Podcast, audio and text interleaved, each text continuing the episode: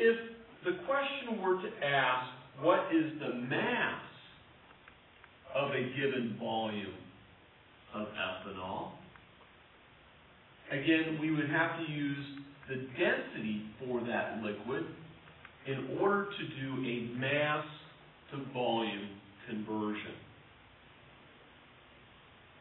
The density of ethanol would be given as 0.78 grams per ml in the problem, and we can once again use our density triangle to solve for mass. If we solve for mass, mass is equal to density times volume.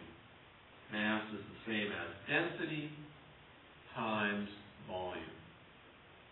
If the density is 0.78 grams per milliliter, and the volume given in the problem is 856 milliliters. When we multiply the two numbers together, we see that milliliters cancels with milliliters. And our final answer will have the unit grams. The answer is 667 grams.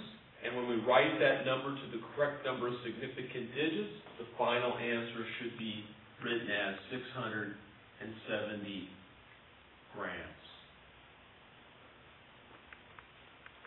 0.78 is good to two significant digits. 856 is three significant digits.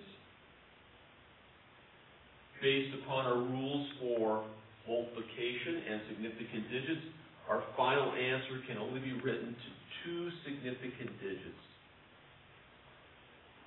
That being equal to the number that contains the least number of significant figures.